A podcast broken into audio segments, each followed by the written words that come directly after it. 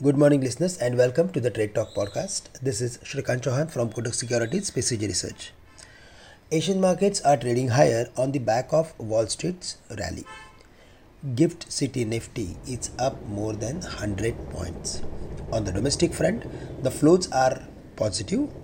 FIs infused more than 6,500 crores in the equities on Friday, while domestic institutions bought to the tune of 1,200 crores. FIs have also increased their position on the FNO side. And now if we go through with their long positions then it is very close to their historic highs. While looking at the entire setup of our markets we are of the view that we are at crucial levels. 19250 19300 going to act as major resistance for the market.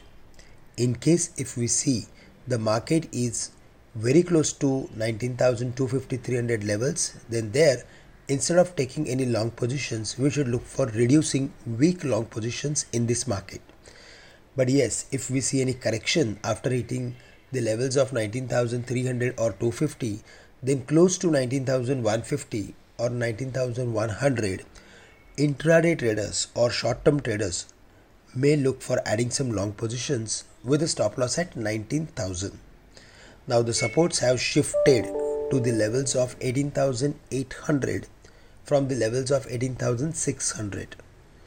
So even if there is any major breakdown in the market, we are of the view that 18,800 is going to act as major major support in the medium term.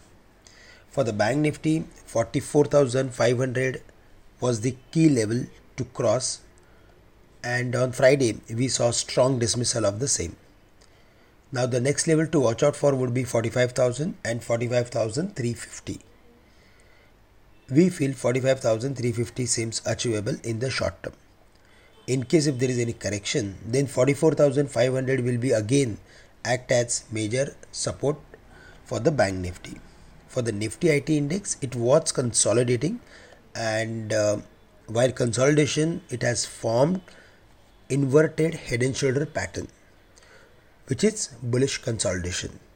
So based on the formation we are expecting nifty IT index to move towards minimum 30000 and maximum 30200 or 30300 in the near term.